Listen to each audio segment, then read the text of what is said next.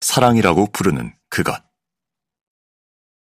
나는 사랑을 연구하는 신경과학자이기도 하지만 속절없는 낭만주의자이기도 하다. 나는 많은 사람들이 혼자 살기를 선택하고 낭만적 관계에서 등을 돌리는 요즘 같은 때 그러지 말고 다시 한번 힘을 내보자고 말하고 싶다. 세상이 변하고 있는 것은 맞지만 사랑도 그에 맞춰 변화하고 진화할 것이다. 융통성이야말로 사랑의 가장 멋진 점이다. 사랑은 끝도 없이 필요에 맞게 변화할 수 있지만 그렇다고 사랑이 소모품이 되어서는 안 된다. 사랑은 선택사항이 아니며 없어도 살 수 있는 것이 아니다. 사랑은 생물학적 필수 요건이다. 과학적으로 뇌에 관해 연구해 오면서 건강한 사랑을 하는 것이 영양가 있는 음식과 운동, 깨끗한 물만큼이나 인간의 건강한 삶의 필수적인 요소라는 점을 확신하게 되었다.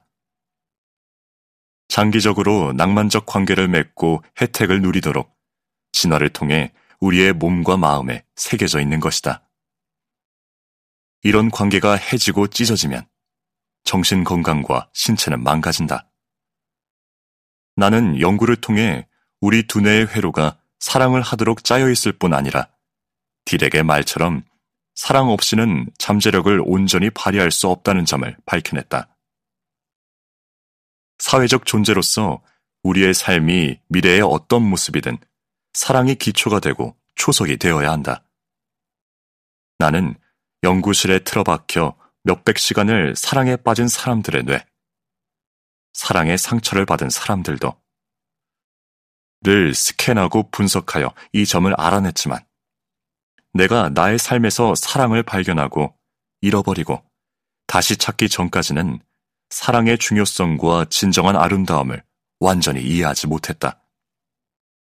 이 책을 통해 우리가 사랑의 신비를 함께 풀 수 있기를 바란다. 하지만 그 전에 두 글자로 이루어진 사랑이라는 단어가 무엇을 의미하는지 먼저 짚고 넘어가야 한다. 이 책에서 여러 종류의 사랑에 대해 논의하고는 있지만 모성애, 조건 없는 사랑, 친구, 반려동물, 일, 스포츠, 삶의 목적을 향한 사랑 같은 낭만적 사랑에 주로 초점을 맞췄다. 두 사람이 온전히 자신의 선택으로 서로를 단단히 묶는 눈에 보이지 않는 유대의 끈을 만들고 심장을 마구 날뛰게 하고 천척의 배를 띄우게 하고 스파르타 왕비 헬레나를 되찾아오기 위해 트로이 전쟁이 발발했다는 데서 쓰이는 은유. 가족을 이루게 하며 심장을 찢는. 나중에 나오겠지만 이건 말 그대로이다. 그런 종류의 사랑. 내가 연구하는 사회신경과학은 사랑에 관해 전체론적 방법으로 접근한다.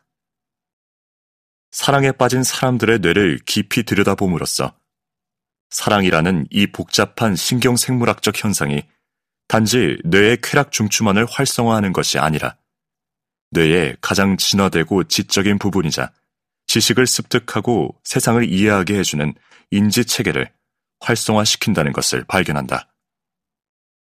그러나 사람들은 여전히 사랑처럼 위대하고 신비로우며 심오한 무언가를 이해하는데 신경과학의 도움을 구하기보다는 시인을 찾는다. 엘리자베스 베릿 브라우닝은 사랑이라고 부르는 이 형언하기 어려운 감정을 다음과 같은 시 한 구절로 정의한다. 제 삶의 모든 숨결과 미소와 눈물로 당신을 사랑합니다.